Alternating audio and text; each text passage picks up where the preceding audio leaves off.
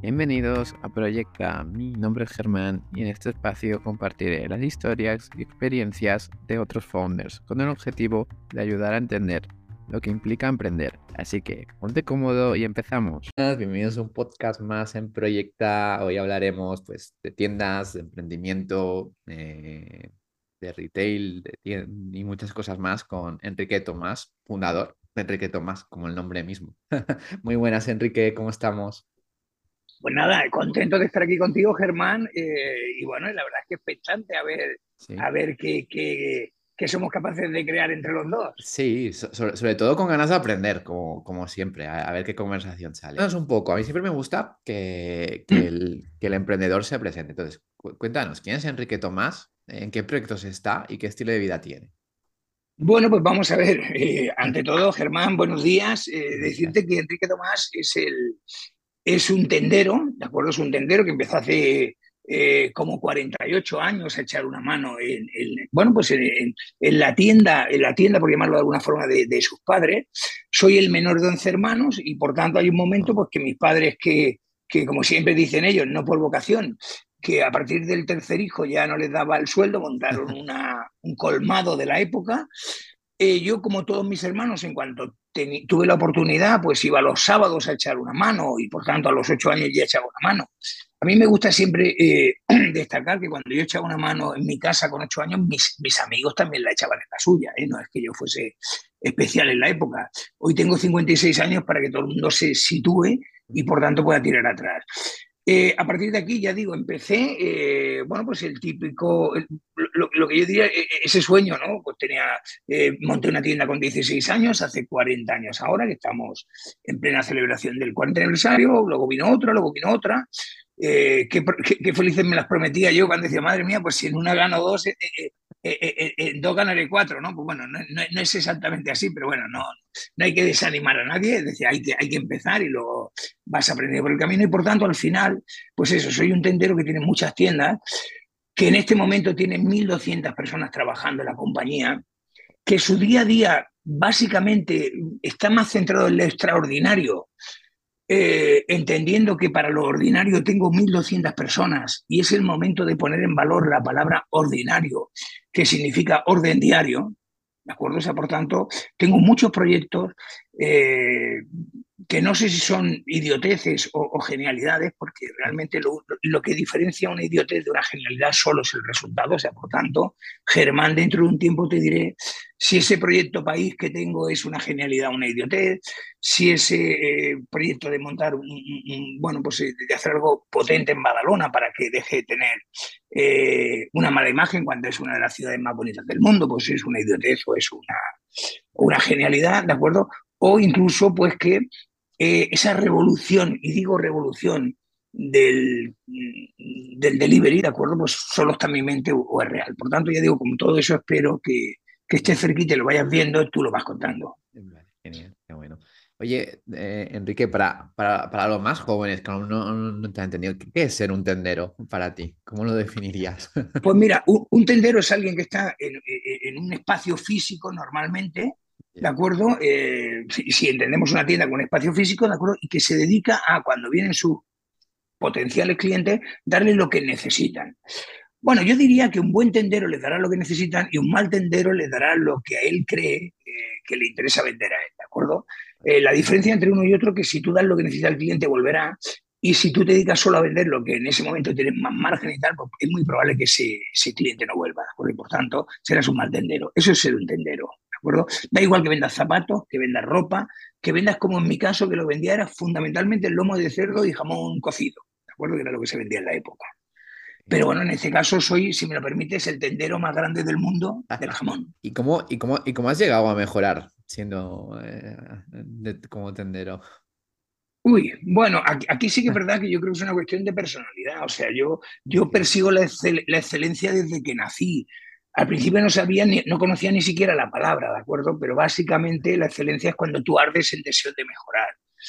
He conocido muchísima gente con mucho talento, ¿de acuerdo?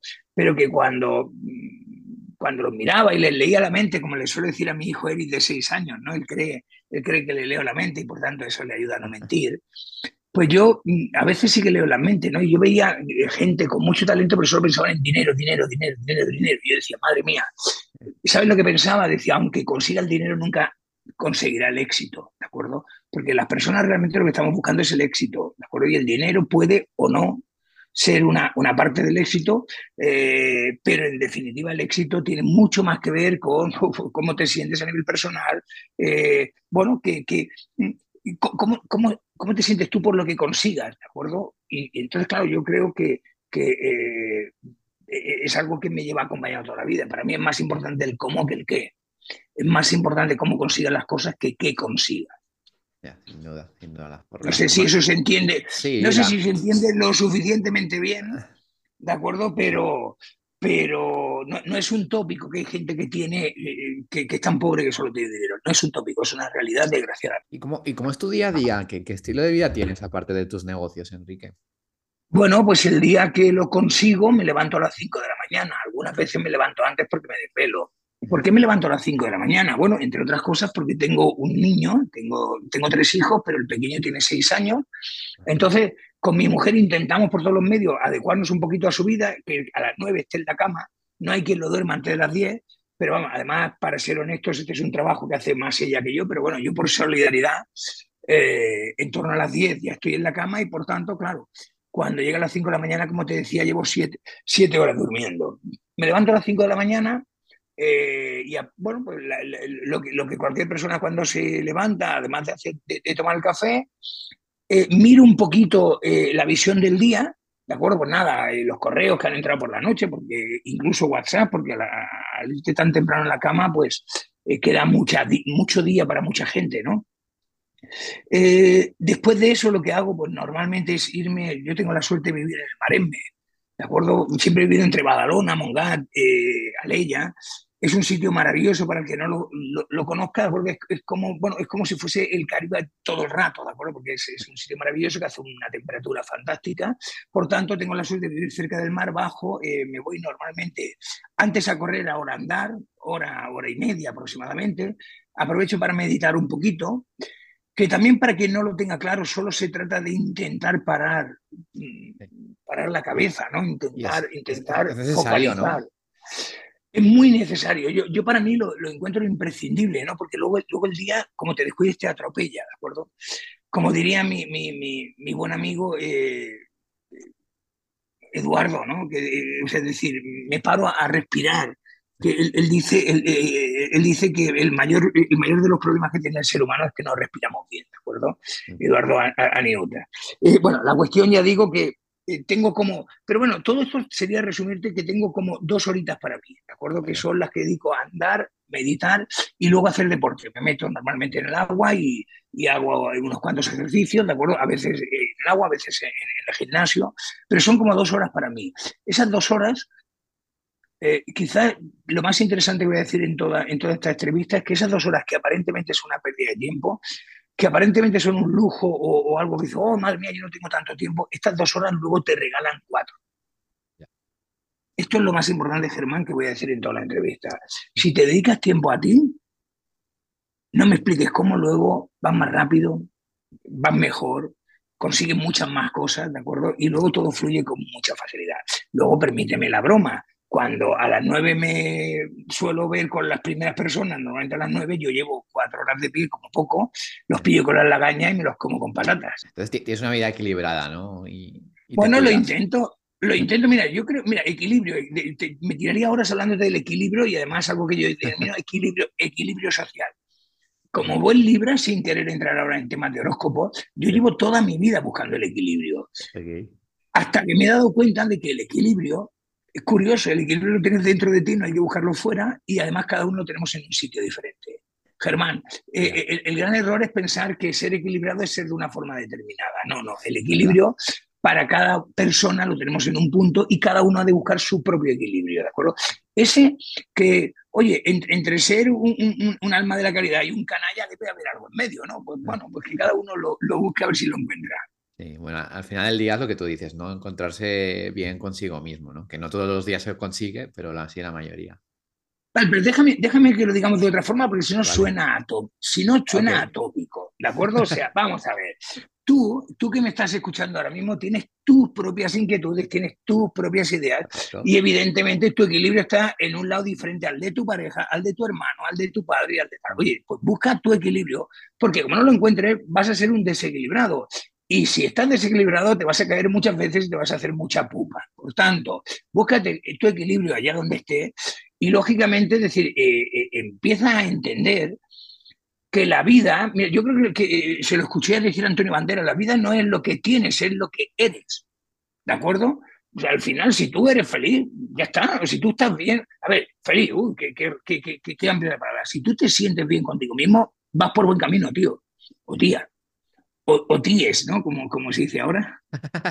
y Enrique, volvamos a ti. Entonces, ¿qué, Vienes, bueno, vienes de una familia numerosa, ¿no? ¿Eso, ¿Eso es lo que te animó a emprender un poco, ese espíritu de, supervivencia? ¿O qué es lo que te animó a, emprender y cómo fueron tus inicios? No me dieron opción, Germán. Yo soy el menor de 11 hermanos, de 11 hermanos. En mi casa era como natural y normal. O sea, lo que era un radavis es decir, quiero estudiar. Me acuerdo que fue mi caso. ¿Qué coño estudiar? O sea, es decir, a ver, mi padre, que en paz descanse, mis padres, tenían otros valores diferentes y de verdad que lo hicieron lo mejor que supieron y además no lo hicieron mal. Pero sí que es verdad que para ellos lo normal era, bueno, ellos lo daban por hecho, lo normal es en cuanto puedas a trabajar, ¿de acuerdo? Y cuando puedas, pues te montas tu propia tienda y decir, bueno, ya está, y, contigo, con tu mujer y con tus hijos, pues a tirar para adelante. Eso en mi casa se da por hecho, tanto es así que todos, el 100%, los 11 hermanos, eh, somos tenderos. Ya fíjate si está claro. O sea, ¿tú crees que a alguno le dieron la opción de pensar si se podía hacer otra cosa que en su momento era tendero, ahora se llama emprendedor, durante un tiempo se llama empresario, lo que pasa es que está muy mal visto lo de ser empresario, vamos, pues no sé lo que soy, ¿de acuerdo? Yo siempre digo que soy tendero, ¿de acuerdo? Porque además siempre pienso, eh, fíjate, nosotros tenemos locales que, que son más restaurador, más restauración que tienda y sin embargo para mí son tiendas, ¿de acuerdo? Porque al final, oye, puedo venderte algo que te llevas y te comas en tu casa, te puedo vender un bocadillo o una Coca-Cola que te la tomas en, en, el establecimiento, ¿no? genial. Y entonces, ¿cómo, ¿cómo, fueron tus inicios? ¿Ya fue con Enrique Tomás o tuviste algo? Mira, mira, eh, el, tema es sencillo. Yo empiezo echando una mano en casa, como te decía antes, a los 12 años dejo la EGB, que tengo que decir que soy el que más ha estudiado en casa. Para la gente joven, la EGB significa Enseñanza General Básica. Antes solo era obligado terminar hasta el octavo curso, por tanto yo soy el, yo soy estudiante en casa, los demás ninguno lo terminaron. Termino la EGB, me pongo a trabajar en, el negocio familiar, como todos mis hermanos, pues echando una mano, ¿de acuerdo? Eh, haciendo lo que estaba en mi mano, pues por, bueno, pues por, por, la comida, por la vida y por, bueno, supongo me da una semana, es que no lo recuerdo bien, pero sí que es verdad que con 12 años pasa algo fantástico y es que eh, en una tienda que teníamos cerrada, una tienda que en su momento cogió mi padre, pues resulta que hacían pollos saladas. Y entonces, como mi padre no hacía pollos saladas, pues bueno, abrió la mitad de la tienda para charcutería o para ultramarinos o lo que fuera, y la otra estaba cerrada. Hay un momento determinado que mis hermanos mayores, Julio, Jorge y Tomás, que tienen 10, 8 y 6 años más que yo, se ponen a hacer pollo los domingos básicamente bajo la esquela de, oye, eh, mi padre le dice, oye, mira, como están allí la tienda y están las máquinas, eh, trabajáis los domingos y lo, haciendo pollos y lo que ganéis para vosotros. Pues no me expliques cómo yo empiezo a echar una mano allí y empiezo a tocar dinerito. No me expliques cómo al final mis hermanos, como es lógico, estaban agotados y estaban en otras edades, deciden que, oye, que no quieren trabajar los domingos también, porque si no, ¿qué es la vida? Y yo me encuentro con 13 años haciendo los pollos las y ganando una verdadera fortuna, pero una fortuna. O sea, eh, yo creo que en ese momento entendí lo que es ser rico, porque ser rico es tener bastante más de lo que necesitas. Y eso me sucede con 13 años. Mira, para que el, que nos escuche se sitúe en la época, en el primer gran hermano, eh, no, en el primer verano azul. ¿De acuerdo? Porque además lo daban los domingos a mediodía. Yo recuerdo que miraba de, plegar pronto el domingo y, más o menos llegar para ver el episodio de la semana de verano azul, ¿de acuerdo? Chanquete y compañía. Y ahí empieza un poquito la historia, ¿de acuerdo? Se empiezo con los pollos empiezo a hacer dinerito. A los 16 años ya monto mi primera tienda, por decirlo de alguna forma. Y la historia de, bueno, una, dos, tres, cuatro, cinco, pues 160 creo que haya, bueno, 120 y pico abiertas y 160 cuando se abran todas las que están en obras. Más o menos, ¿eh?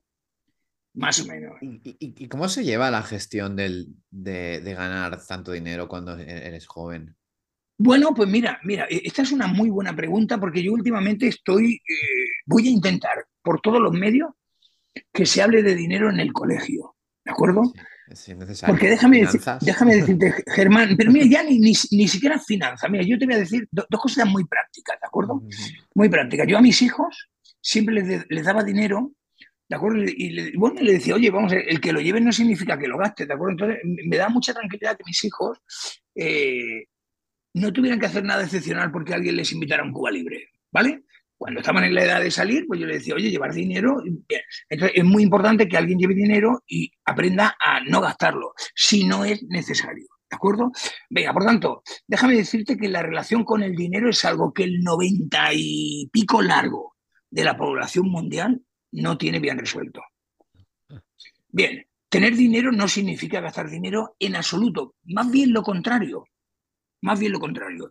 Tener dinero eh, y tenerlo bien significa respetarlo, significa saber que el dinero tiene varias modalidades. En un momento determinado es un instrumento, en otro, en otro es un producto. Ya yo necesito dinero para comprar jamones, para que luego se curen y para que luego tal. Necesito dinero para pagar a, eh, eh, ya te digo, ese producto, ¿de acuerdo? Que al final, al final es un artículo más, ¿de acuerdo? Es un artículo que además tiene unos buenos proveedores, normalmente en España, que son bancos, que aunque tienen muy mala fama, ¿qué sería si los bancos? Bueno, pues vamos atrás cuando los bancos no, no, eran, eran como tal. Ojo que, que no se vivía tan bien. Bueno, la cuestión es decir, la relación con el dinero hay que trabajarla y hay que hacerlo bien. Entonces, a tu pregunta, cuando yo empiezo a ganar mucho dinero, se da una circunstancia de que trabajo de lunes a domingo. ¿Eso qué significa? Cuando realmente te cuesta mucho ganar el dinero, te garantizo que por regla general no lo tiras.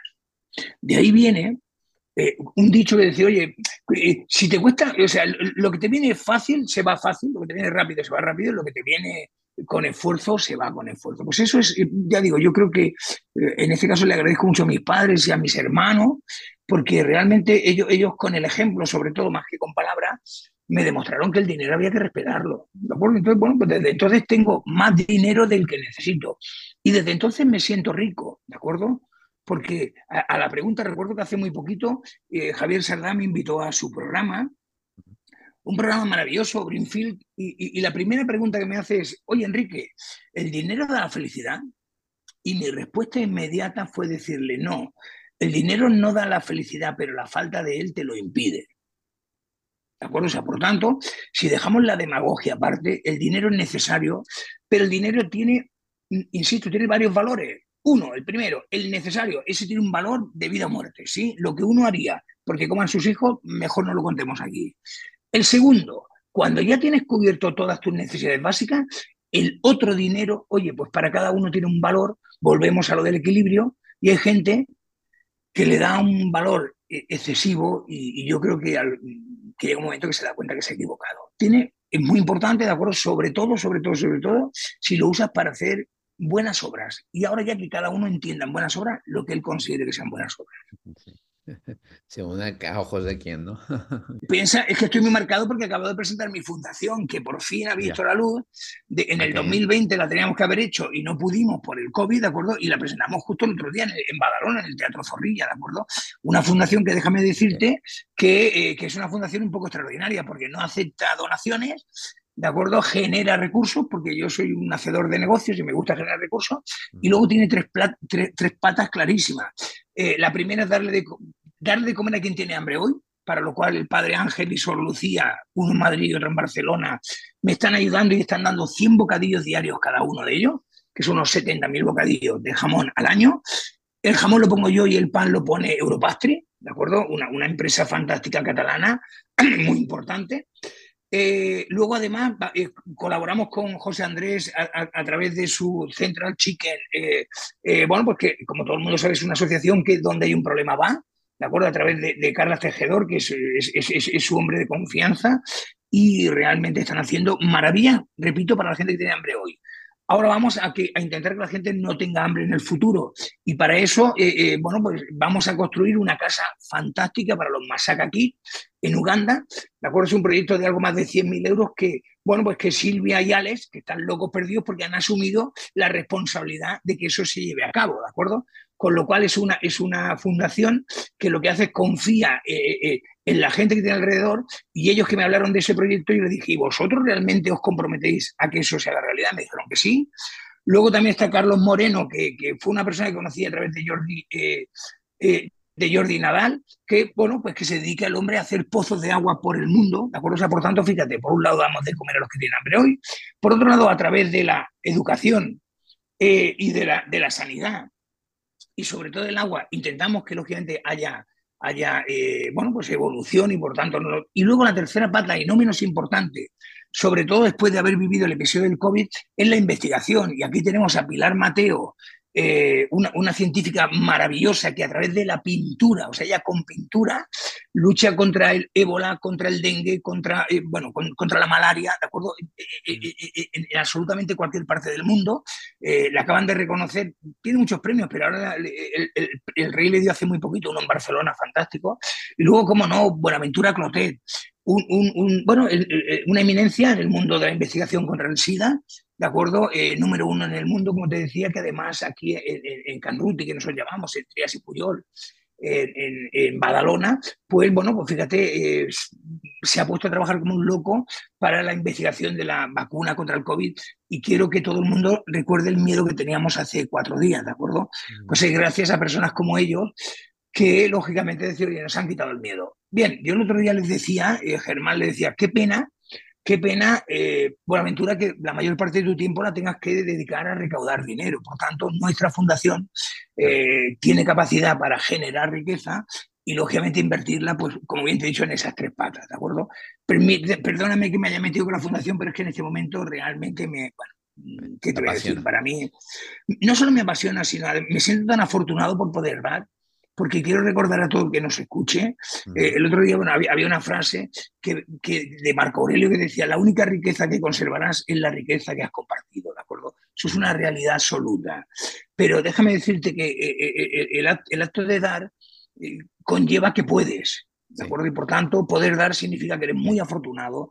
Y si eres muy afortunado, oye, pues planteate que hay otra gente que no lo es, ¿de acuerdo? Oye, sin, entrar en más, ¿eh? por favor, que, cuando nos vamos, nos vamos de aquí, ¿sabes qué pasa? si tú lo que puedes es ayudar a alguien a, pasar, a, cruzar la calle, hazlo, punto, ¿de acuerdo? Y a lo mejor, a lo mejor, bueno, pues a lo mejor no pites al otro que se ha equivocado y, se, ha, y, y, se ha metido por la izquierda en vez de por la derecha. Oye, pues bueno, contribuye de la manera que tú puedas, ¿de acuerdo? A hacer el bien, oye, sin más. Sí, Enrique, siempre se dice que si te ha dado mucho la sociedad, lo más normal es que lo devuelvas, ¿no?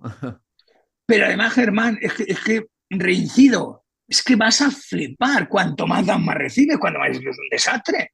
Esto es un desastre. Bueno, básicamente sería como decir, y creo que esto hay que remarcarlo, que cuanto más se siembra, más se recoja. Eso no significa que alguna vez que siembra no recoja, ¿sí? Porque claro, hay siempre el laborero que dice, bueno, pero mira, yo sembré mucho y luego eh, hablo en términos así, no, luego como viene una granizada, vale, perfecto, pasará un año, pasará dos, pero por regla general, si siembra recoge, ¿de acuerdo? Y ese mensaje hay que transmitirlo. Y tú, en este caso, que tienes un vehículo de, de comunicación, por favor, o sea, que no se te olvide nunca, cuanto más siembras, más recoge. Y dar es sembrar, vamos, pero, pero de una manera directa, no, lo siguiente, eso es, eso es en vena, eso es dar es sembrar en vena. Y Enrique, volviendo, volviendo a ti, eh, a, tus negocios. Entonces, después de, lo, de los pollos, eh, ya, ya, ya, ya fundas lo que es Enrique Tomás o tienes otros negocios. Mira, mira, yo te explico. Normalmente cuando tú montas la primera tienda no te estás planteando en fundar eh, ninguna empresa. Tú montas una tienda, ¿de acuerdo? Y luego cuando una tienda te va bien y más o menos dices, oye, pues yo creo que me veo capaz de montar otra, ¿de acuerdo? Entonces montas otra tienda normalmente, como fue el caso, de, bueno, en, una, en una se queda mi mujer y a la otra me voy yo. Y luego, cuando ya estás muy loco, muy loco, dices, bueno, pues voy a montar otra, una tercera, porque, hombre, no gano el doble con dos que con una, pero gano más que con una. Entonces piensa, bueno, pues con tres ganaré más que con dos. Ahí viene el problema porque normalmente con tres gana menos que con una. Y el que nos esté escuchando dirá, ¿y eso cómo es? Pues muy sencillo, porque aparece en nuestras vidas algo que luego ya, si eres emprendedor y sigues creciendo, no, no te va a acompañar toda tu vida, se llama estructura. O sea, ríete de las arañas, ríete de los dragones, ¿de acuerdo? Si eres emprendedor, tu verdadero enemigo, tu verdadero monstruo se llama estructura. Mira, voy a poner cara de loco, estructura. Estructura que se come como te descuide todo lo que tú eres capaz de generar. ¿Y qué es la estructura? Bueno, pues la estructura, a la misma vez que es algo muy necesario para poder seguir creciendo, es donde normalmente se pierde o se tira o se malgasta muchos de los recursos que han costado tanto, tanto, tanto eh, conseguir vendiendo jamón y chorizo y salchichón, ¿de acuerdo? Y luego resulta pues, que la estructura pues empiezan a ser eh, almacenes, coches, teléfonos, mesas de despacho, eh, ordenadores y a veces gente que no son tan necesarios, pero que como son supuestamente más listos que tú, te hacen entender que los necesitas. Pasa el tiempo y dices, joder, pues si yo estaba mejor solo, ¿no? Bueno, insisto, nada es blanco, nada es negro. A partir de la tercera, Germán, viene la estructura. Ese es un momento malo para cualquier emprendedor. A mí me llegó la tercera, a otros le llegará más adelante. Pero sí que es verdad que ese es el momento en el que tienes que decidir si quieres ser tendero o quieres ser algo más que tendero. Y entonces ya podríamos decir que empieza a entrar en lo que sería un empresario.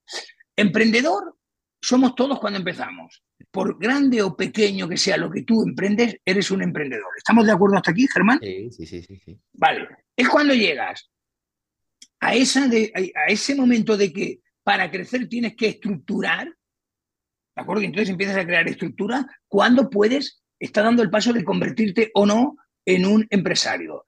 Esta decisión, señores, es quizás, si fue importante la de emprender, lo es más todavía la de convertirte en empresario o no. Porque os voy a explicar algo. Se puede vivir muy bien trabajando por cuenta ajena. Se puede vivir muy bien siendo un tendero y un emprendedor. Y se puede vivir muy bien siendo empresario. Pero en cada uno de los casos mmm, tienes que ser consciente de que tiene unas consecuencias.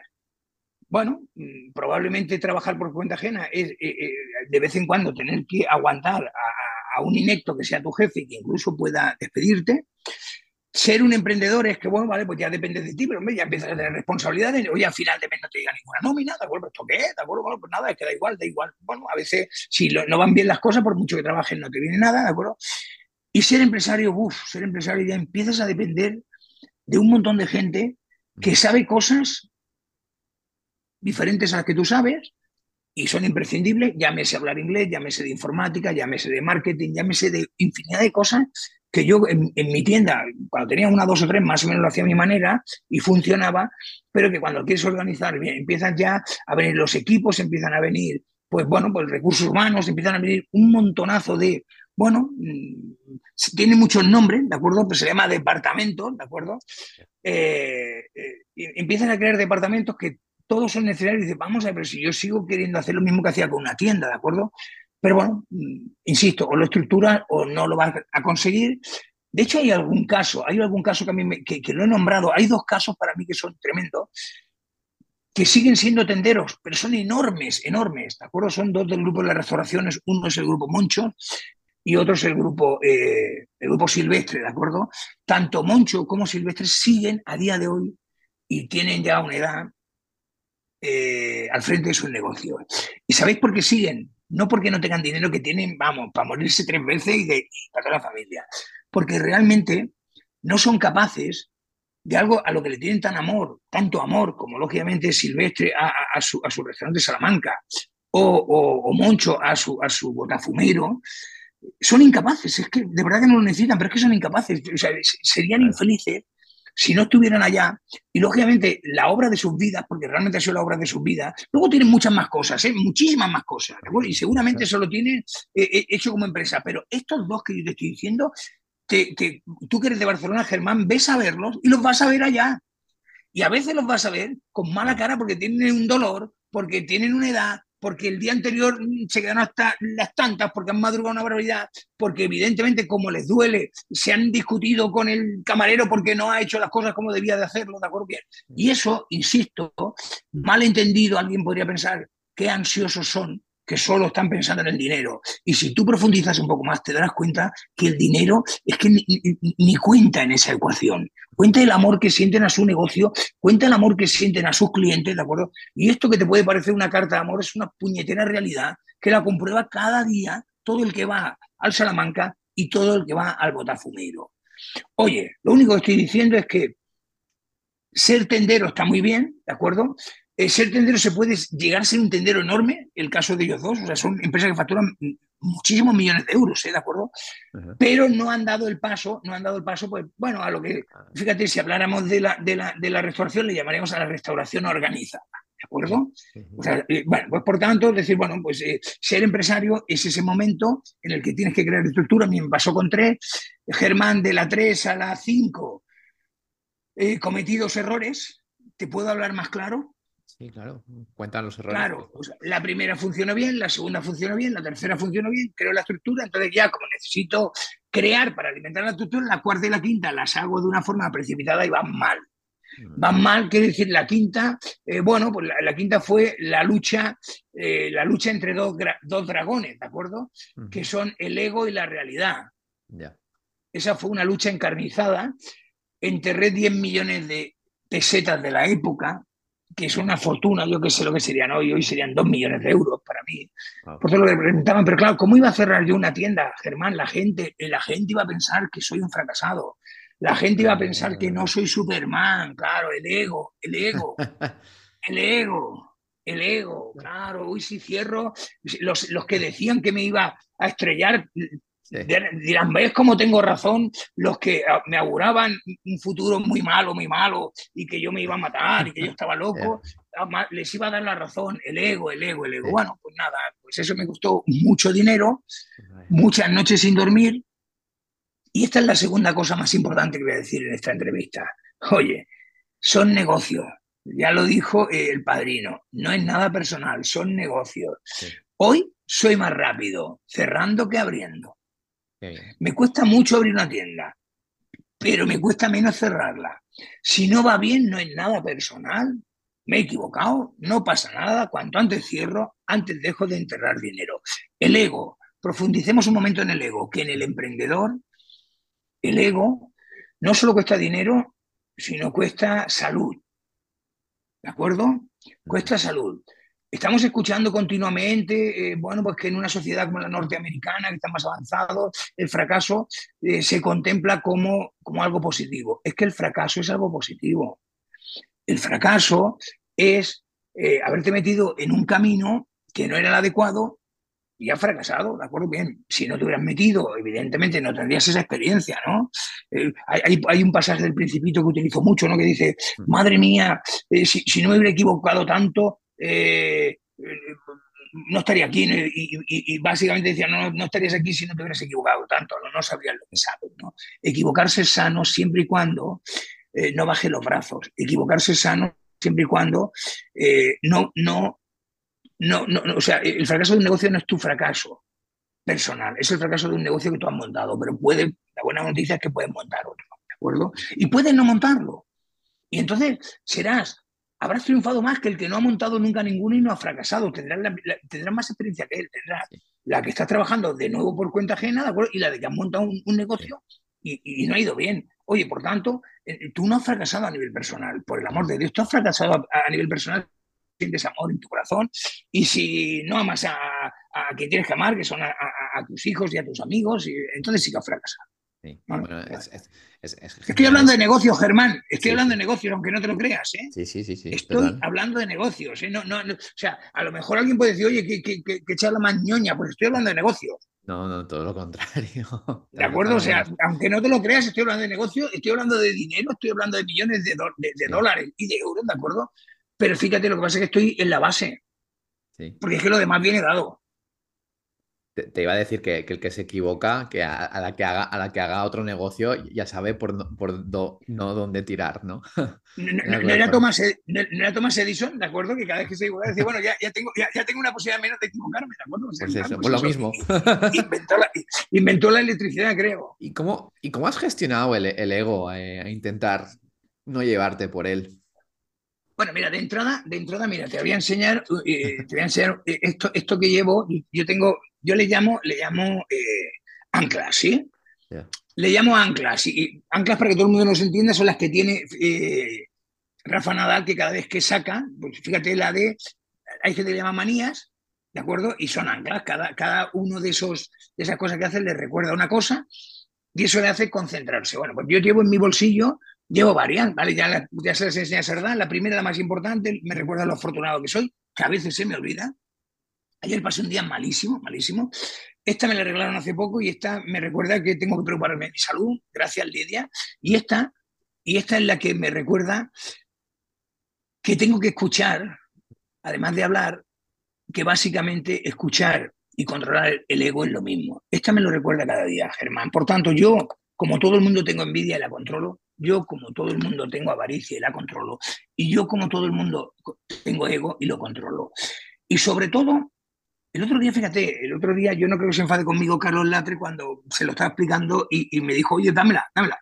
O sea, eh, al contrario, es decir, un tío que, que lo es todo, que lo quiere todo el mundo, ¿de acuerdo? Pero aún así, hasta él tiene que controlar el ego, ¿de acuerdo? Porque cuando te dicen qué bien, qué guay, qué chulo, qué grande, que, hostia, mira, mira, eh, estamos hablando hoy, acabamos de abrir seis tiendas esta semana, ¿de acuerdo? En el aeropuerto. Eh, entonces, eh, puedes cometer el error de pensarte, pues no sé qué. El rey del mambo. no sé qué, cada uno que piense lo que quiera. Yo solo te digo que el, ego, el ego lo tenemos todos y por tanto tenemos que aprender a controlarlo. Y que sí que es verdad que no hay que confundir el quererse a uno mismo, que sí, con el ego. El ego es creerse más que otro. El ego es creerse el rey del mambo. El otro día estamos escribiendo un libro y le pusieron de nombre eh, bueno, hay un momento en que en el subtítulo, como le ponen, le ponen, eh, espérate, eh, imparable. Dije, nunca en la vida yo le pondría a un libro escrito por mí la palabra imparable. o sea, imparable, imparable, nunca en la vida. ¿De acuerdo? O sea, fíjate, esto me lo sugiere uno, del equipo de Planeta, de Deusto, imparable, que cuenta un poquito la historia de cómo hemos vivido el, COVID y cómo las decisiones que hemos tomado, y aparentemente, digo aparentemente, decir, oye, pues la, mayoría de las decisiones que tomamos han sido acertadas, ¿de acuerdo? Yo para mí el título del libro tiene que ser de crack a crack, que básicamente lo que intento decir de, de, poder irme a tomar viento eh, eh, finales del 2020, a que todo el mundo me diga, ahora eres un crack, ¿de acuerdo? Con eso lo que intento poner en valor es que a veces el éxito y el fracaso están en la misma línea y les separa matices, ¿de acuerdo? Y sobre todo dejar también claro para todo el que nos esté escuchando ahora, que nadie, nadie tiene la respuesta. Si no, todo el mundo haría la, compraría el número de la lotería premiado, eh, haría la quiniela eh, cada semana y la, y la, ganaría y ganaría eh, el euromillón, ¿de acuerdo? La respuesta la, hay, hay, que tenerlas el viernes y el lunes la sabemos todo el mundo, ¿de acuerdo? Por tanto, yo en ocasiones tomo decisiones, Germán, a cara o cruz, pero eso sí, tomo decisiones. Lo que no te puedes es paralizar. Si tú tienes un negocio, ¿de acuerdo? Y pasan sus cosas, que suceden cosas cada día, tú tienes que tomar decisiones, ¿de acuerdo? A veces las tienes muy claras, aunque estés equivocado, pero las tienes claras, entonces ese día no tienes ningún problema. Pero a veces resulta que después de pensarlo mucho, no sabes si sí o si no. Vale, pues bueno, pues tira una moneda al aire. Germán, estoy hablando en serio, tira una moneda al aire y apoya a muerte en la cara o la cruz. ¿De acuerdo? Porque lo que no te puedes hacer es quedarte paralizado. Entonces, pero es muy importante, en ese libro voy a intentar explicar y poner en valor que nadie tenemos la respuesta, que, que no se crea nadie que mira que listo soy. Pues, bueno, sí, y, porque, porque bueno, normalmente te está contando cuándo ha ganado. A mí a veces me dice, oye, qué buen negocio. Y le digo, ¿te cuento los malos? Que también los he hecho. Te cuento los malos que también los he hecho. Por tanto, de crata se tendría que llamar Oye, que no es un título que venda. Bueno, pues yo también soy tendero, pues le voy a llamar Palante. Palante que es durante todo ese periodo del que vamos a hablar ahora o no, porque te lo puedo resumir, desde la tienda 5 hasta la tienda a lo mejor 70, ¡wow! ¡Qué locura!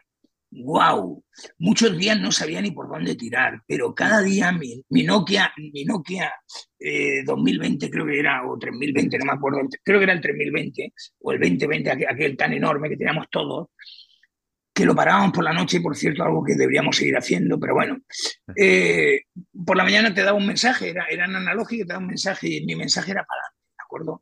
Yo no sé si, si, eh, si, lo estoy condensando mucho, pero te estoy explicando mi historia desde la tienda 5 hasta la tienda 70. Enrique, esto, esto de las tiendas ya, ya era el Enrique Tomás que de los inicios, ¿no? A partir de la tienda 5 es cuando yo creo la estructura, o sea, la 3, perdón, la 3, entonces le tengo que poner un nombre, es el año 89, Y claro, y después de pensarlo mucho, mucho, que ha sido de las decisiones más meditadas, le pongo mi nombre. Esto que parece tan obvio, pues te garantizo que ha sido de las decisiones más meditadas porque sabía las consecuencias que iba a tener. O sea, ahora resulta que yo tengo nombre de jamón. ¿De acuerdo? O sea, la, gente cuando. Tú, en ese momento no sabías, ¿no? Que iba, que, iba, que iba a hacer el boom que, has dado ahora. Bueno, bueno, bueno, eso, eso, eso podríamos matizarlo.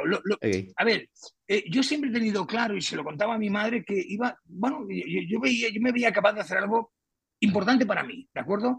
Y, y como no sabía, yo era muy pequeñito y ella ya estaba mayor también, como yo no sabía cómo explicárselo, yo más o menos le decía, yo seré millonario y seré presidente del gobierno, ¿sí? Era una manera, era una manera de transmitirle a mi madre de una forma clara, decir, bueno, pues que aspiro a lo máximo. ¿De acuerdo? Hoy te garantizo que no tengo la idea de ser presidente del gobierno, ¿de acuerdo? O sea, no, no, no, no, no soy tan generoso, ¿de acuerdo? No soy tan generoso. El otro día alguien me decía, ¿por qué no te presentas para alcalde? Digo, ¿estás loco? Si el, otro día en el, evento yo, de verdad, ser alcalde, ser alcalde, madre mía, eso, eso es el, peor trabajo del mundo. Ahora, a no ser que evidentemente lo quieran, ¿no? Porque de verdad eso es trabajar 24 horas al día, que todo, no esté, todo, que cuando la mitad están contentos, la otra mitad no. Claro, cada vez que tienes que intermediar entre un vecino, uno se cabrea, ¿eh? O sea, a uno le da la razón y el otro se cabrea, imagínate. Bueno, todo esto al final es para decirte que yo siempre supe que iba a pasar algo gordo. Y yo estoy hablando hoy contigo y te digo, lo gordo no ha pasado todavía. Lo gordo viene ahora. Ya. ¿De acuerdo? O sea, por eso yo, entre otras cosas, me, plantearon escribir el caso Enrique Tomás para San Telmo, una universidad de, grandes empresarios. Dije, no, no, el caso Enrique Tomás lo escribiremos dentro de cinco años, porque lo que viene ahora es muy, muy, bestia. Te recuerdo, Germán, que yo trabajo con previsión. Yo hoy estoy decidiendo cuánto jamones venderé en el año 2050, 2025, ¿eh? Trabajo tres años. Ahora mismo estamos en época de montanera y yo ahora mismo tengo mis ojeadores en los campos y estamos decidiendo cuánto vamos a, cuánto tenemos que comprar, porque lo que compremos hoy será lo que vendamos en el año 2025. ¿De acuerdo? Por tanto, ¿eso significa? Que lo del 2023 y 2024 ya lo tengo y por tanto yo ya sé lo que voy a vender. ¿De acuerdo? Y nosotros vamos a multiplicar dos veces la empresa. Este 2022 venderemos el doble que el, 2020, el 2023 el doble que el 2022 y el 2024 el doble que el 2023, ¿de acuerdo? Con todo lo que eso contrae. Ya. Ya, ¿y a qué, se, a qué se debe el crecimiento? O sea... Bueno, estaba planificado, me lo paró el COVID. ¿De acuerdo? Eh, bueno, yo, yo, creo, creo que hay un, hay un camino, ¿de acuerdo? Hay una ilusión, hay un equipo, y la verdad es que realmente nos apetece mucho. Y quizás sea un buen momento para recordarte lo que te dije al principio, y esto no va ni de dinero, bueno, yo creo que me lo preguntaste antes, y no va ni, ni, de temas de propiedad, o sea, a día de hoy Enrique Tomás está en, manos de mi familia, o sea, mía y de mis hijos, ¿de acuerdo? 100%, pero no precisamente por una cuestión de propiedad, sino porque todavía no ha habido eh, ninguna propuesta que además de dinero aporten algo concreto, ¿de acuerdo? De hecho, las estamos estudiando. Si es solo dinero, yo no sé por qué, pero los bancos confían en mí, no están locos perdidos, ¿de acuerdo? Pero vamos, me dan dinero de que, como si no hubiera un mañana, yo, de verdad, es tremendo. Yo digo, madre mía, los he engañado. Pues me lo dan, me lo dan. Mira, ayer sin ir más lejos firmé un crédito bastante potente con el fondo SMART, antiguo fondo eh, Avant, que es del Santander, al que le doy, se lo agradezco y le doy las gracias, pero vamos, estamos, estamos trabajando eh, para el año que viene en hacer un, sindicato, o sea, con un montón de bancos, para que no lo sepa, de un montón de millones, que da, hasta vértigo decirlo, ¿de acuerdo? Pero claro, es que, es, que, es que hay tantas cosas por hacer, Germán.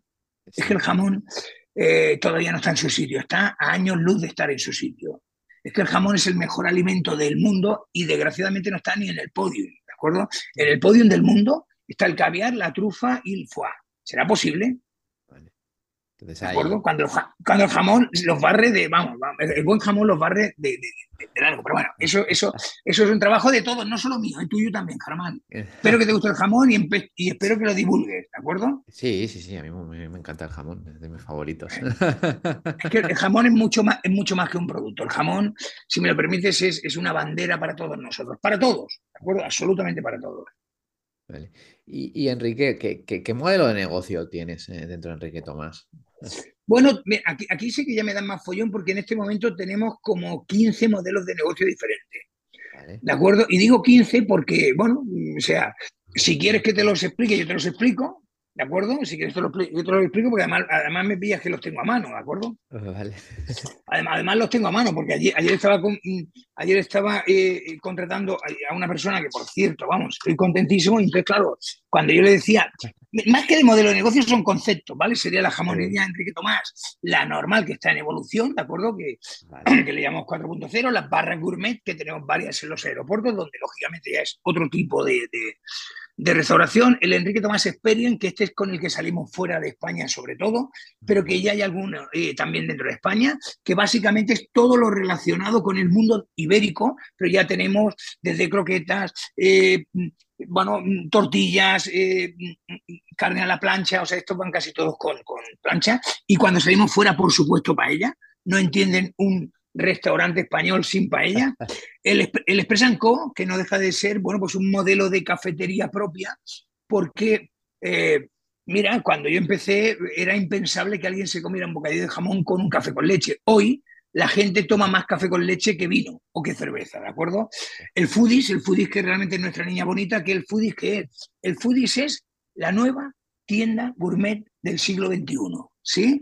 Son tiendas donde, lógicamente, como ves, la palabra foodie ya eh, lo que viene a decir es para los locos de la gastronomía.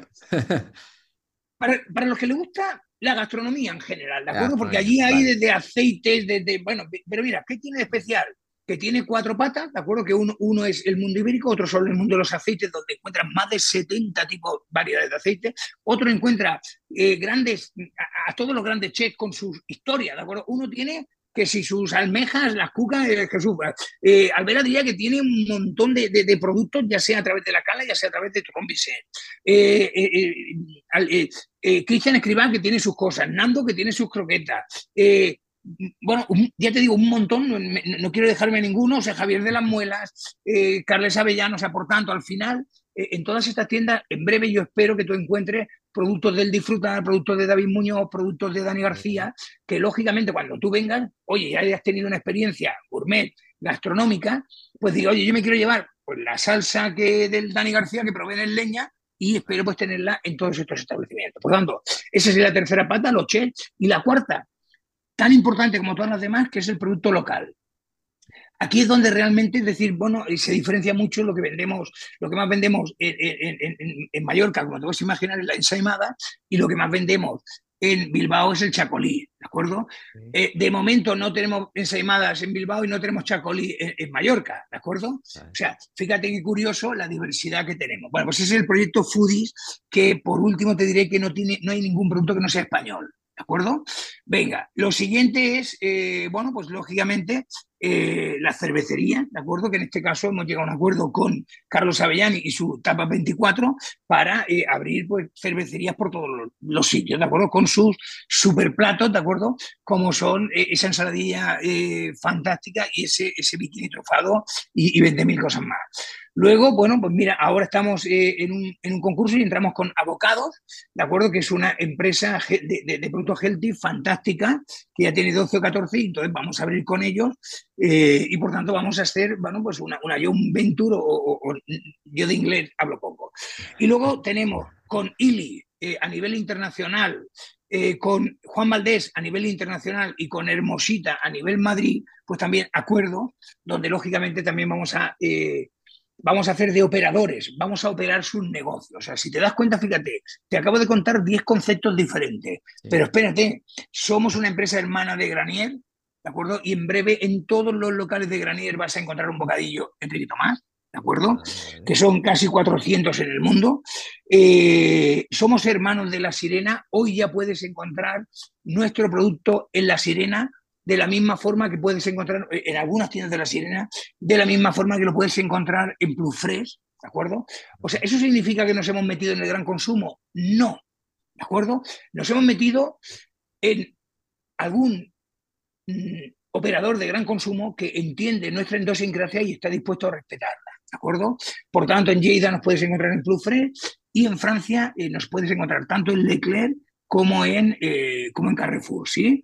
Dentro de muy poquito en Andorra, eh, también, que como no está cerrado no te diré el nombre, pero con una cadena importante, importante de, de, Andorra. Por tanto, fíjate, ya te estoy diciendo el otro modelo que es en el gran consumo.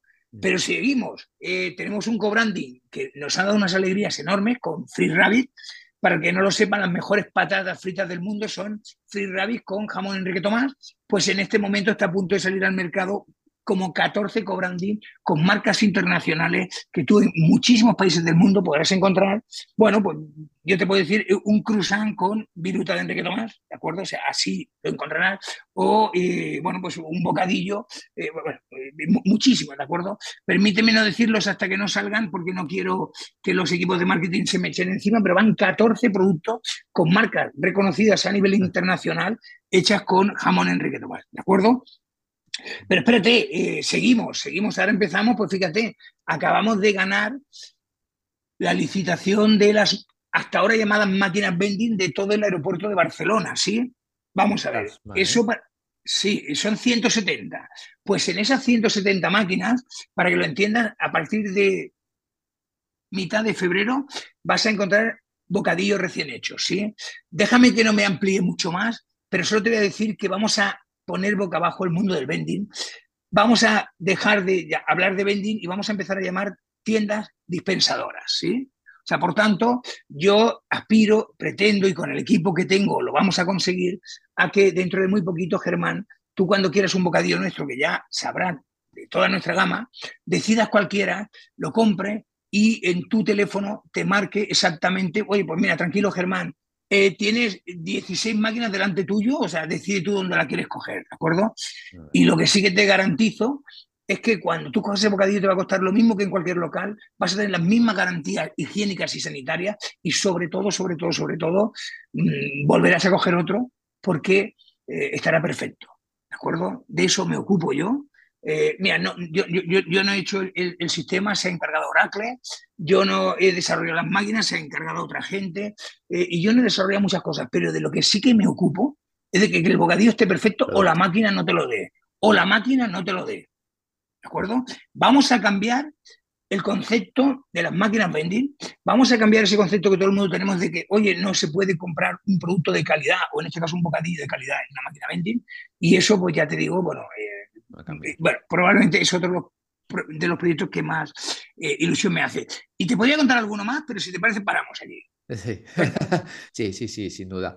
Y, en Enrique Tomás se puede abrir franquicias, ¿no? Mira, ya no. Ya, no. Ah, vale, vale.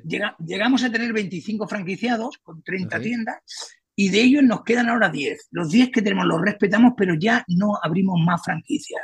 El modelo de franquicia hemos entendido que no es, vamos a ver, una franquicia tiene sentido cuando todos los procesos son automáticos, sin más, llámese eh, McDonald's o llámese, eh, o, llámese Burger King o alguna otra que yo ahora, eh, permíteme que no nombre. Bueno, cadenas de comida.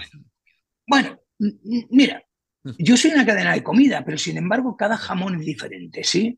Entonces déjame que te ponga encima de la mesa una cosa muy sencilla. Cada vez que yo hago un jamón y tiene mucha grasa, si se lo quito pierdo dinero y si se lo doy al cliente pierdo al cliente, ¿sí?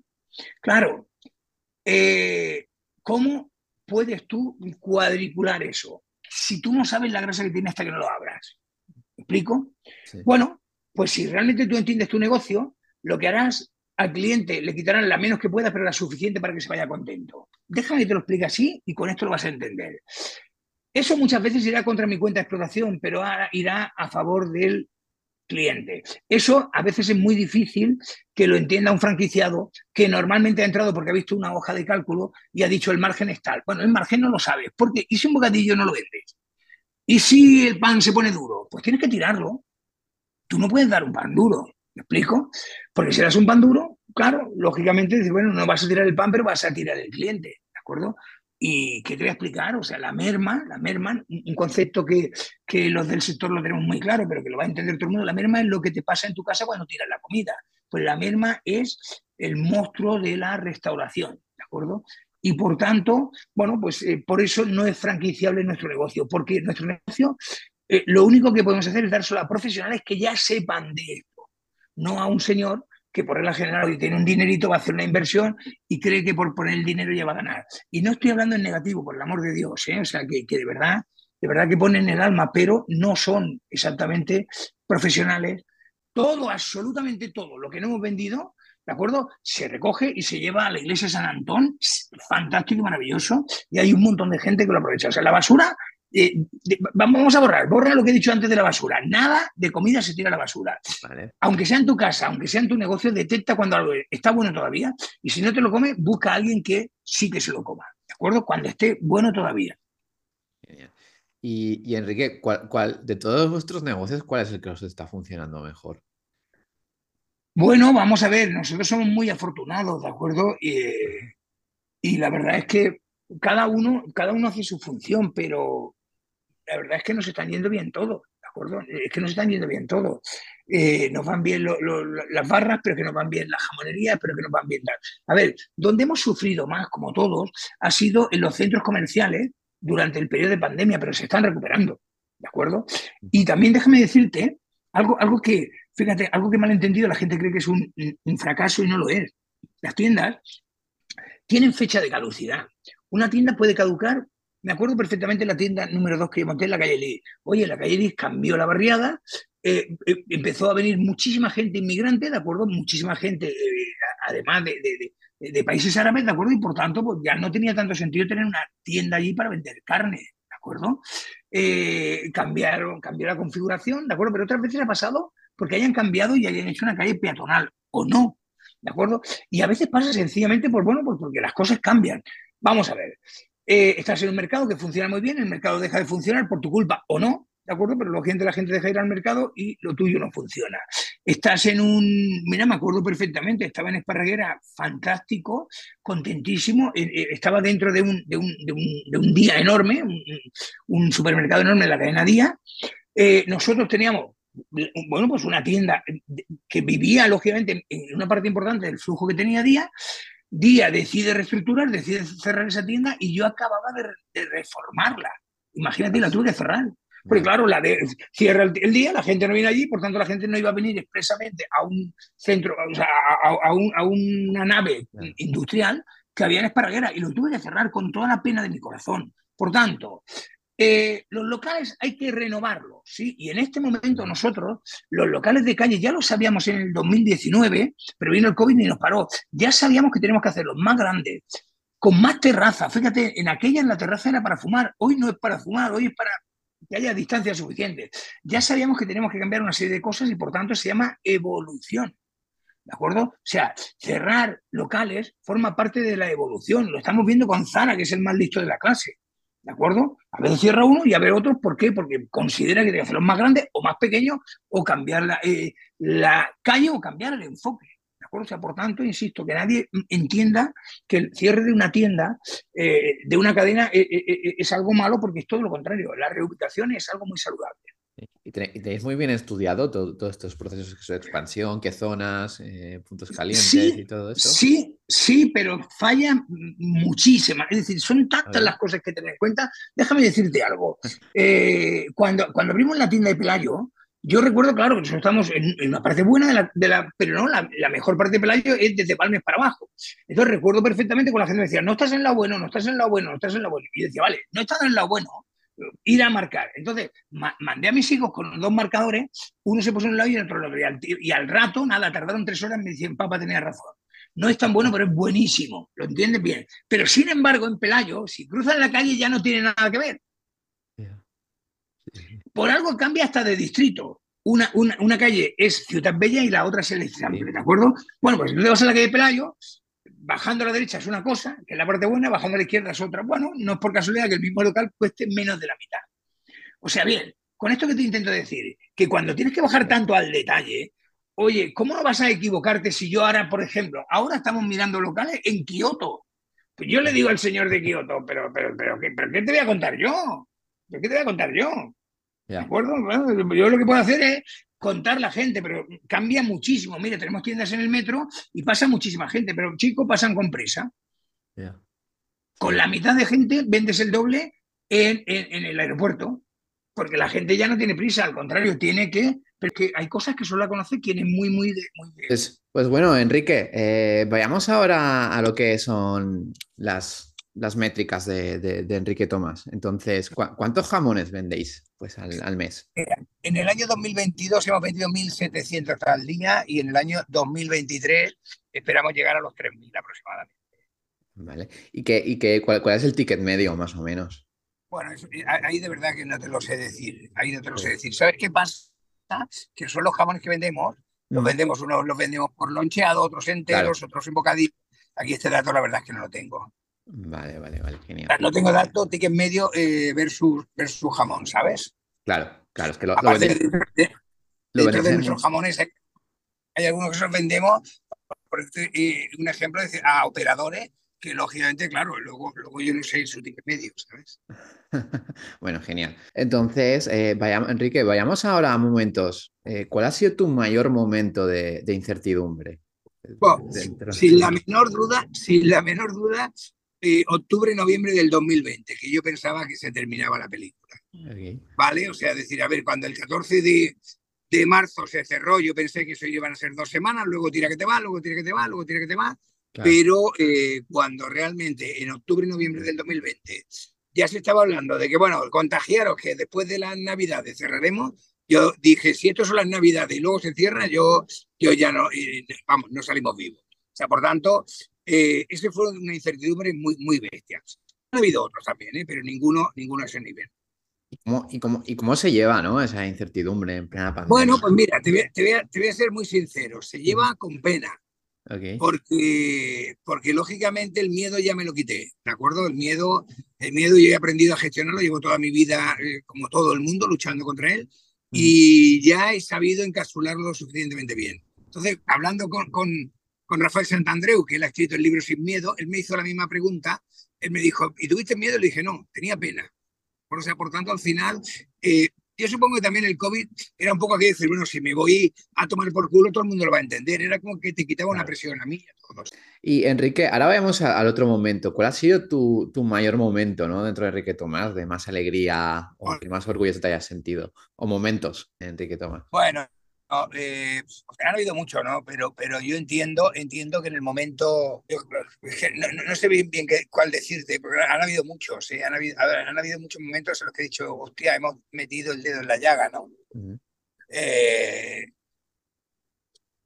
no te sabría decir, ¿eh? No te sabría decir, pero han habido muchos, han habido muchos hitos, ¿de acuerdo? Por, por nombrarte, eh, por nombrarte el último, ¿no? O sea, decir, el día que ganamos la licitación de las, de, las máquinas vending, donde yo de alguna forma intuyo que, es, que va a haber un, antes y un después, ¿de acuerdo? Y no solo en mi negocio, en el de muchos.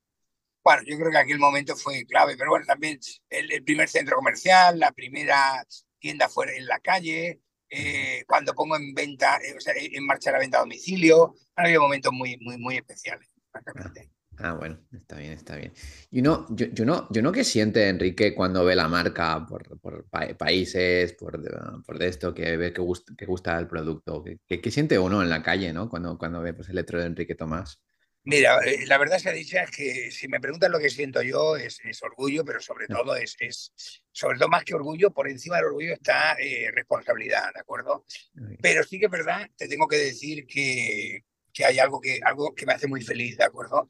Y es que noto y percibo, y eso, eso, eso me, me llena de, de, felicidad, que Enrique Tomás es mucho más que una marca de una, de una empresa. Es, yo creo que hay mucha gente que cuando ve Enrique Tomás se siente en casa, ¿no? Un poco, yo creo que una vez se lo escuché decir al rey, ¿no? Que cuando se montaba en un avión de Iberia, estuviera donde estuviera ya se sentía en casa, ¿no? Entonces, bueno, el, que, el, que la marca Enrique Tomás eh, haya tanta, tanta, tanta gente que la sienta como algo suyo, que a mí eso, wow, no te lo imaginas, no te lo imaginas. Wow, eso me, o sea, vamos a ver, yo creo que, claro que detrás de un empresario hay, hay un, un objetivo claro y es tener una empresa rentable que debita y todo tal, pero, pero yo te digo que, eso es detrás de un empresario. Delante de un empresario, por regla general, lo que hay es un niño que sueña y que, y que dice, madre mía, mira, a ver si, a ver si yo puedo hacer por lo mismo que me pasa cuando, cuando, cuando te ves por ahí fuera y ves un Zara, ¿no? Que dice, pues yo quiero ser Zara, ¿no? Quiero ser, bueno, pues Zara en, lo mío, Zara en, mi, en mi medida, Zara en mi... Bueno, pues eso es, esas, esas empresas que, que, de alguna forma se convierten en, embajadas, ¿no? Pues bueno, pues eso, eso, eso, eso, es lo que yo siento, ¿no? O sea, lo que yo siento cuando, cuando noto que la gente siente que esa marca Enrique Tomás dice todo eso. Bueno, no sé. Eso me llena de orgullo, de verdad. Y, hablando de marca, eh, Enrique Tomás está expandiendo, ¿no? Pues fuera, fuera de España, ¿no? Entonces, ¿qué, cómo es abrir tiendas eh, fuera de, un país? Eh, ¿Cuáles serían un poco las claves? Mira, es, muy, es muy complejo, ya te lo digo. Es muy complejo porque yo me di cuenta hace mucho tiempo de que realmente el jamón no se podía mandar, que había que llevarlo. Con esto ya te estoy diciendo que vender el jamón para que luego otro haga con él lo que quiera, no, bueno, pues eso es lo que se ha, pasado hasta ahora y, eh, entre tú y yo no ha pasado nada. Entonces ya me di cuenta de que iba a ser pesado y que teníamos que abrir tiendas. Por tanto, nuestras primeras tiendas fuimos nosotros y las abrimos nosotros. Eh, allí nos dejamos la vida, allí sangramos lo que no está escrito, ¿de acuerdo?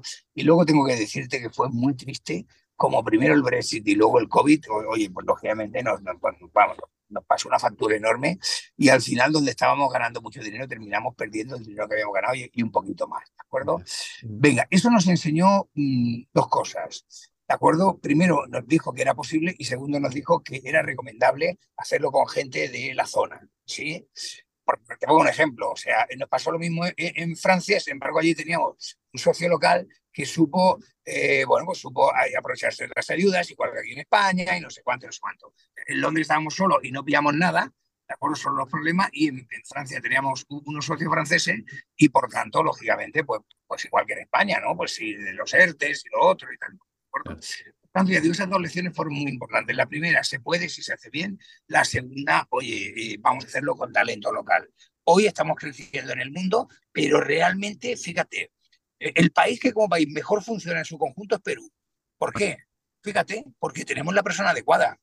No estoy diciendo que los demás vayan mal, no estoy diciendo que tal, solo estoy diciendo que el de Perú, bueno, pues lógicamente lo está haciendo perfecto, perfecto. Tenemos cinco abiertas, oye, ha habido cambio de gobierno, ha habido crisis de gobierno, ha habido casi, casi, casi, casi un, golpe de Estado, ¿de acuerdo? Y sin embargo, sigue funcionando muy, muy, muy bien, ¿de acuerdo? Por tanto, oye, esto yo creo que indica claramente lo, bueno, eh, no sé si te estoy respondiendo a la pregunta de cómo es, cómo es abrir fuera de España, ¿no? Bueno, al final del día es encontrar pues, un talento que ya, ya sepa ¿no? en, la zona. Eh, porque, porque abrir, una tienda es muy cultural, ¿no? También hay que adaptarlo, ¿no? un país, Enrique. Sí, no, no. Pero me refiero que lo que. Vale, te decía, decía que, que bueno, no, que, que al final, al final, eh, oye, mira, si, si es en España y no es lo mismo Badalona que Barcelona y Barcelona que Zaragoza y, claro. Zaragoza Madrid, pues imagínate cuando te vas por ahí fuera. Que además, además de que estás en México, es decir, ¿dónde en México? ¿Polanco o en Monterrey? Eh, o, en, o, en, Punta Cana, ¿no? Por, tanto, al final, lo que hemos aprendido es, oye, allá donde vayamos tenemos que buscar a alguien que conozca la zona y que realmente sea, sea un empresario, ¿de acuerdo? Fíjate, el empresario de Perú, como te decía, era un tío del mundo de la ropa, fundamentalmente, pero ya sabe de, de alquileres, ya sabe de llevar personal y ya sabe de cuentas de explotación. Y, Enrique, ¿en, cuántos países estáis hoy en día? Ahora, ahora mismo en 11, en 11, pero yo creo que este año, este 2023, eh, yo te diría que, llegaremos a los 20 países, ¿de acuerdo? Hay encima de la mesa, eh, hay encima de la mesa temas que dependen de un tema industrial, ¿de acuerdo? Que ya está prácticamente solventado, o sea, para que lo entiendas, poder llevar género eh, desde la sede, ¿de acuerdo? O sea, hasta ahora, hasta ahora, bueno, pues temas de permisos, FDAs y cosas de este tipo, ¿de acuerdo? Eh, y bueno, pues lógicamente, mm, o sea, fíjate, tenemos peticiones encima de la mesa, pues prácticamente para todos los países de Europa eh, y para muchos países de fuera. Y bueno, por tanto, depende de que nos den los permisos pertinentes para decir adelante. Y vamos a abrir muchos países. Ahora, a ver, 2023 y 2024 y 2025 van a ser años apasionantes. Sí. que dónde, ves, eh, hablando de futuro, dónde ves Enrique Tomás dentro de 10 años? Bueno, dentro de 10 años veo que será la marca, eh, será una marca de jamón, o sea, decir, decir, decir Enrique Tomás será decir jamón, ¿de acuerdo? Mm. A ver, no soy tan pretencioso como para mm, pensar que la gente, eh, igual que, pone, que pide una Coca-Cola, eh, va a pedir un Enrique Tomás, ¿de acuerdo? Pero sí que creo que igual que pide un Mochandón o un Don Periñón, va a pedir un Enrique Tomás, ¿sí? No sé si, no, si te das cuenta de la diferencia, Coca-Cola quizás le ha puesto nombre al refresco de cola y Mochandón todo el mundo sabe que es champán. Ya. ¿De acuerdo? Yo veo que la gente dirá, oye, ponemos un Enrique Tomás tres estrellas o cuatro estrellas o cinco estrellas, ¿de acuerdo? Y, no tendrá que decir por por un bocadillo de jamón Enrique Tomás cinco estrellas, ¿de acuerdo? O sea, creo que habríamos puesto marca al jamón en el mundo, ¿de acuerdo? Independientemente de que haya otras que además es bueno. Ya, bueno. Que además es bueno, ¿eh? O sea, a mí cuando me preguntan por Joselito, por 5J, yo dije, hostia, maravilloso, ojalá todos fueran como ellos, ¿de acuerdo? Eh. Porque el problema del, del jamón no son ellos, el problema del jamón son la gente que hace un jamón con tres meses y le llama jamón. Ese es el problema del jamón. El jamón como producto, ¿eh? No, no de Enrique Tomás, el jamón como producto, ¿eh? Bueno, bien, bien, es un buen objetivo, ¿no? Pero vas ahí en camino. pero ese objetivo está desde, que soy un niño, ¿eh? Poner nombre como en el mundo, eh, está. Pero bueno, vuelvo a repetirte, habrán otras también, ¿eh? Estupendo, canta. O sea, tú puedes pedir un Don Periñón, puedes pedir un Mochandón, pero también puedes pedir un Gramona, ¿no? En Cataluña, ¿de acuerdo? O un Jubecán, y todo el mundo sabe que estás pidiendo cava. Y Enrique, ¿tú, te ves dentro de 10 años eh, estando en la nave, pilotando la nave? Yo me, yo me veo dentro de toda mi vida siendo eh, vinculado toda mi vida, ¿de acuerdo? Pero no es que me vea o no me vea. Yo hago planes de siete años, ¿de acuerdo? Y yo los planes que hago los puedo cumplir. Eh, yo ya estoy en mi último ciclo ejecutivo, ¿de acuerdo? Eh, son múltiplos de siete años, que me muevo en objetivos de siete años, y yo ahora ya tengo 56 y ahora me queda el último, el último donde yo soy ejecutivo, ¿de acuerdo? De hecho, ya está planificado y básicamente ya sé quiénes van a ser eh, desde luego, eh, eh, o sea, en este momento el director general de la compañía soy yo junto con mi hijo, mi hijo junto conmigo, ¿de acuerdo? los dos somos directores generales, ¿de acuerdo? Estamos, estamos llevándolo conjuntamente, apoyado en un equipo de dirección. Yo ya sé quién va a ser el próximo director general, ¿de acuerdo? Que si Dios quiere será también con mi hijo, pero yo pasaré a ser presidente. Y eso pasará en los próximos siete años, ¿de acuerdo? Tengo siete años de, de, de seguir siendo eh, el CEO, pero eh, están haciendo la transición, ¿sí? Y luego para un comité, entiendo, mm, mucho más grande que el actual, eh, me haría una ilusión enorme que, que, siguieran todos los que están hoy, más gente nueva que venga, ¿de Porque, bueno, o sea, no, no, no, no, tenemos horas para que yo te cuente todos los proyectos que hay encima de la mesa y, y, a lo que yo le llamo proyectos puede ser un, un, un, próximo, una próxima realidad, ¿eh? no, son pensamientos, son, proyectos concretos con nombre y apellido y con, y con tal. Y eso eh, hoy no te hablaré de ellos, pero eh, los irá. claro. ¿Y, qué, ¿Y qué legado quieres dejar ¿no? en estos últimos siete años? Mira, eh, en este momento yo quiero hacer una transición tranquila, ¿de acuerdo? Pero sobre todo quiero que no se pierda la esencia de lo que somos. Mira, te voy a poner el ejemplo. Hoy hemos tenido una crisis que la he solventado evidentemente porque, bueno, pues resulta que ah, hay una food que tenemos en, en, en, San y esa food es esa misma es la que eh, pusimos en, en, el, en el render y es la que tenemos que mandar a Menorca. Y entonces la iban a sacar esta noche, ¿de acuerdo? Y hasta mañana no llegaba la otra, que era una de las dos que teníamos en, en, en Sevilla y por tanto, bueno, entonces iba a haber un día entero que nos íbamos a quedar sin dar servicio. Y cuando yo me entero, bueno, la decisión que he tomado probablemente me cueste mil euros más, ¿de acuerdo? Eh, eh, eh, lo que he roto, ¿sí? Pero lógicamente hoy dejaré muy claro en la reunión diré que sea la última vez que alguien toma una decisión que vaya contra el cliente. Sí, mi legado es que el cliente de verdad es lo primero. Yo soy, de, yo soy del 66, yo aprendí esto de que el cliente es lo primero, eh, y el cliente lo primero. Y por tanto, mm, para mí es muy importante que la gente que habitualmente mm, viaja los jueves y quiere un bocadillo nuestro lo encuentre, ¿de acuerdo? Y que hoy no lo hubiera encontrado, eso es un drama. Eso es un drama, para mí es un drama. Entonces no sé si entiendes cuál es el legado que yo quiero dejar. El legado que yo quiero dejar es que, oye, esta empresa está creada desde un mercado, desde una parada de mercado y el cliente es lo primero. Me da igual todo lo que haya cambiado, me da igual toda la inteligencia artificial. El cliente es lo primero y y, además lo creo profundamente. Y si tú te acercas al cliente, luego viene Levita. No tengas ni la menor duda. O sea, vamos a ver, quita toda la demagogia. Yo también quiero ganar dinero, pero claro, como consecuencia, no como objetivo primordial. Si tú vas persiguiendo el dinero, yo te garantizo que, es difícil que lo encuentres. Pero bueno. Bueno, bueno. Y ya, ya vamos con la última pregunta, Enrique ya es más libre, eh, siempre le dejo que sea más libre. Entonces, eh, es que des un último consejo a los emprendedores, eh, no sé si eres de libro, podcast, recomendar algún libro, podcast, lo que tú quieras, Enrique. Una recomendación. Hmm. Uf, pues mira, esta pregunta me la han hecho muchas veces, hoy la voy a responder de forma diferente. ¿Por qué? Porque es una barbaridad mm, recomendar un libro al tuntún. Okay Mm, o sea, yo recomiendo los libros, normalmente me he dado cuenta que yo los recomiendo según la persona, digo, oye, este o el otro, o el otro, o el otro. O sea, ¿acuerdo? Yo te podría hablar de, fuera de serie, que es muy interesante, ¿de acuerdo? Eh, normalmente a esta respuesta siempre digo, el mejor vendedor del mundo, de Osmandino, claro, pero es que ese libro es para mí. ¿De acuerdo? Pero quizás no para otro, ¿de acuerdo? Pero sí que déjame decirte algo que últimamente eh, estoy recogiendo fruto. Ayer hice una entrevista para, para Metrópoli. Eh, la semana pasada di dos ponencias en HIT, una detrás de otra, y empiezo a estar, eh, empiezo a estar preocupado porque ya no estoy nervioso cuando doy entrevista. Entonces ya digo, ah, ya, ya, ya. ya. creo que sé, ya creo que sé. peligroso eso, ¿no? muy peligroso, porque, hostia, eh, esos nervios normales, y encima me siento tan cómodo, tan cómodo mientras lo hago. Bien, pero quizás es porque estoy llegando a un momento, eh, bueno, eh, vengo, mira, este domingo he salido en, una página entera del país, no sé si lo has visto. Vale, pero es que, es que claro, vengo toda la semana pasada, soy la portada de emprendedores, con seis páginas delante, ¿de acuerdo? claro, mm, mm, algo que odio, pero hostia, estoy de moda. Pero, pero, pero, pero ahora te digo, lo que me gusta de todo esto, lo que me gusta de todo esto es que lo que la gente está percibiendo por, por fin es, hostia, el esfuerzo que hay detrás la, la, la, la bueno, la, perseverancia que hay, ¿de acuerdo? Venga, y entonces, eh, ¿qué está pasando? Que todo el mundo está diciendo algo que me encanta, hostia, eres, motivación para los demás, eres la inspiración para, para más gente, hostia, y ahí es donde digo, qué bien, gracias a Dios. O sea, si estoy inspirando a gente, me encanta, porque al final ayer me preguntaban, oye, pero...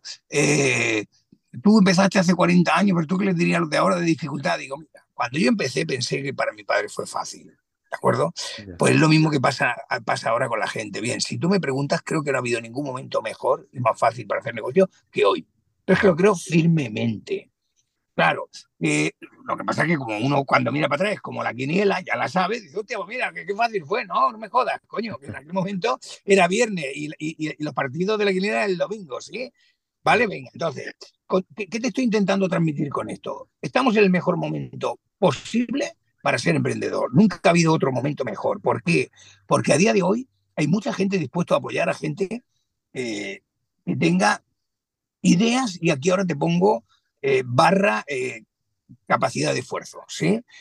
Las ideas están sobrevaloradas. ¿sí? Una idea puede ser buena, mala o regular, pero es en la ejecución donde está, en, esos mil pequeños detalles, donde está la clave del éxito o del fracaso, ¿de acuerdo? Por tanto, si una idea es regular, pero tú te pones a trabajar y pues la vas variando, variando, variando y, vas a hacer otra cosa. A ver, hay que poner de manifiesto el esfuerzo, no el sacrificio. Yo he quitado la palabra sacrificio de mi vocabulario, pero esfuerzo, por favor, el esfuerzo, sin esfuerzo no se consigue nada serio. Pero eso alguien tiene que decirlo, pues lo digo yo. ¿Vale? Lo digo yo y lo digo alto. Ahora, también digo, oye, tío, si, lo tienes claro, tira para adelante, tira para adelante que se puede, tira para adelante que se puede. No va a ser fácil, seguro, pero es posible. ¿De acuerdo? Y por tanto, esta, este es, esto es algo que me está pasando últimamente, que la gente, eh, bueno, pues me dice, hostia, me, inspira, me, me, me, o sea, te escucho y me dan ganas de hacer cosas, tío, qué bien, qué bien, tío, qué bien, qué bien. Si además de ganarme la vida, de tirar a mi familia para adelante, y además de tener reconocimiento, resulta que sirve para que alguien, hostia, que, me escuche, diga, oye, pues ¿sabes qué? Que tiro para adelante. Pues perfecto, oye, que sepa que puede fracasar, por supuesto. Pero una vez que lo sepa, se olvide del fracaso. Oye, mejor momento que este para emprender no hay. Puede que fracase, sí, pero una vez que sepas que puede que fracase, ya te olvidas de eso y tú dices, para adelante, para adelante, para adelante, para adelante, ¿vale? Y por tanto, si todo lo que mm, estoy haciendo ahora desde un punto de vista, si todo el reconocimiento que, que hay hacia mí sirve para que alguien que tenga dudas tire para adelante, hostia, mm, contento estoy. ¿De acuerdo? ¿Vale? O sea, porque se puede, sí, pero mucho esfuerzo, mucho esfuerzo. No sacrificio, pero sí esfuerzo, mucho esfuerzo. O sea, no, me cansaría de repetirte que sin esfuerzo no se consigue nada serio. Es que no se consigue nada serio. Pues esto es un poco lo que yo creo que, que, puede servir para, para alguien que lo escuche. Genial, Tomás. Pues lo dejamos aquí con este consejo, Tomás. Antes, antes de despedirnos, eh, dinos como eh, pues, redes sociales, página web de Enrique Tomás, eh, cómo podemos encontrar. En este caso es Enrique Tomás, sin más, en Instagram y, en Facebook, ¿de acuerdo? Y luego la página web es enriquetomás. o sea, www.enriquetomás.com, ¿de acuerdo? es muy simple y muy sencilla. al final, yo creo que gracias a Dios hoy pones a Enrique Tomás y ya te salen, ya te sale directamente un montón de. Yo quiero terminar diciendo, diciendo que si yo pensara hoy que, ya lo hago bien, estaría muerto, aunque no, aunque no lo supiera.